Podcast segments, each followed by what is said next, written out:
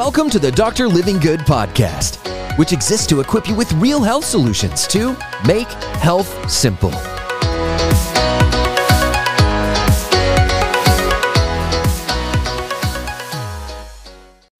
Eleven foods the White House says are healthy for you, but actually are not. This is developing story as we speak at the time of filming this video of a new committee being put together on nutritional profiling, and it comes out of a couple universities. And I'm going to give you some background on these nutritional recommendations and they're going to blow your mind. I'm going to show you the chart in just a moment of this new scoring system that is rolling out that's going to start dictating and making decisions about your food, your children's food, especially at school, and what's being packaged into your foods and then what is being labeled as actually healthy when it really isn't. So, there's a scientific team at the Friedman School of Nutrition Science and Policy and it's at Tufts University. And so it, they've developed a new tool, okay, to help consumers. All right, this is to help you, keep in mind.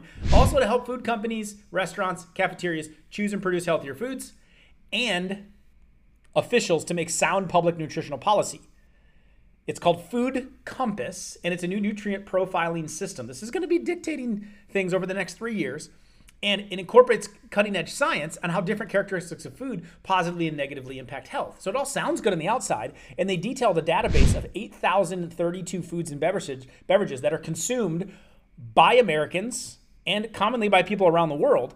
And they're going to use this food compass to encourage the food industry to develop healthier foods and reformulate ingredients in popular processed foods. I can't wait till you see this thing in, in a moment.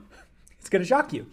And it provides food purchasing incentives for employees through worksite wellness, healthcare, and nutrition assistance. So it's going to dictate how corporations are working.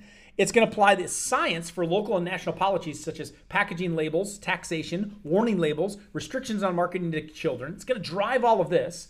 And it's enabling restaurants, schools, and businesses, and hospital cafeterias to present healthier food options. But finally, it informs the agricultural trade policy and guiding institutions and individual investors on the environment, social, and corporate guidance investment decisions. It's just driving the investment. It's got all kinds of layers to it.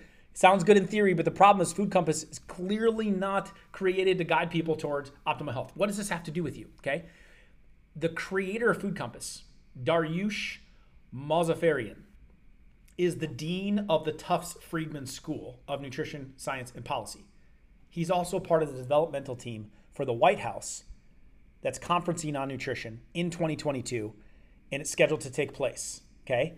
Here's the guidelines of what they are saying is actual healthy food that your kids, your corporations, your work cafeteria is potentially going to be guided by very soon.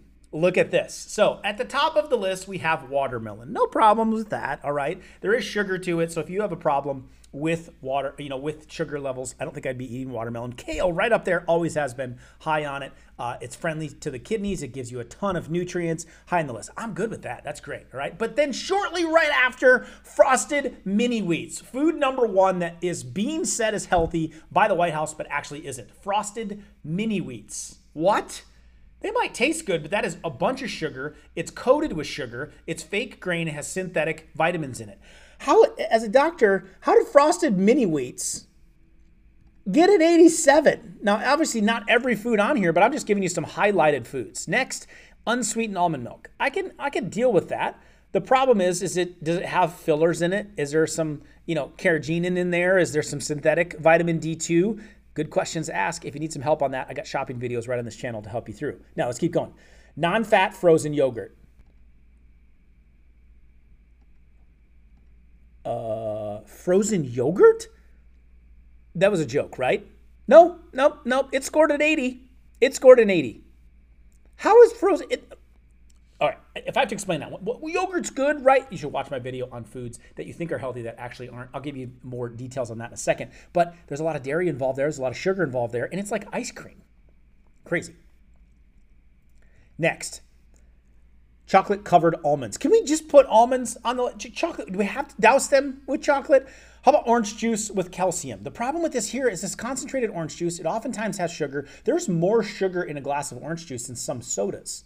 And then they're going to put synthetic calcium in there. You don't need more of that going in your system. If you have any sort of hardening of arteries or atherosclerosis, you should not be drinking orange juice fortified with calcium. We're already drinking enough milk, and this doesn't properly make it into your bones if it ends up in your arteries because you're lacking the crucial fat soluble vitamin K2 then that's going to create problems in there. Let's keep going through this. this Honey Nut Cheerios, of course, always touted as it. Although I've done videos on this, it's genetically modified. It's covered with sugar with the Honey Nut Cheerios. It ends up being a bowl of sugar. You are getting beta glucans from oats, but the oats are sprayed with glyphosate and they're genetically modified. You could just take beta glucan if you want the cholesterol lowering effect. Spare yourself from the bowl of sugar. Dates are up next. Thank God. There's high in sugar, but at least we got a real food. Then we go into sweet potato fries or chips. They better be cooked in proper oil. It doesn't specify here. So we have a problem if those aren't made with coconut oil or avocado oil. If they're in the other, those are rancid oils, and that's going to congest you and cause heart problems. So it doesn't necessarily make it healthy. Millet, I'm cool with that. Egg substitution fried in vegetable oil. The complete disregard for rancid oils right here is extremely concerning. It's one of the biggest issues in America, and we're not talking about it a vegetable oil is going to go rancid in your body. It's a trans fat. It's going to congest your cells and it's going to make you gain weight, and your cholesterol is going to go up from eating it. So I would stay the heck away from a vegetable oil. Skinless chicken breast. All right, we got some good chicken. Hopefully it's organic. Um, free range is could be mentioned, but it didn't because right after that we got Lucky Charms. Lucky Charms. Lucky Charms is on the list as a 60. Does any right human being want to have a conversation about why that is a terrible idea?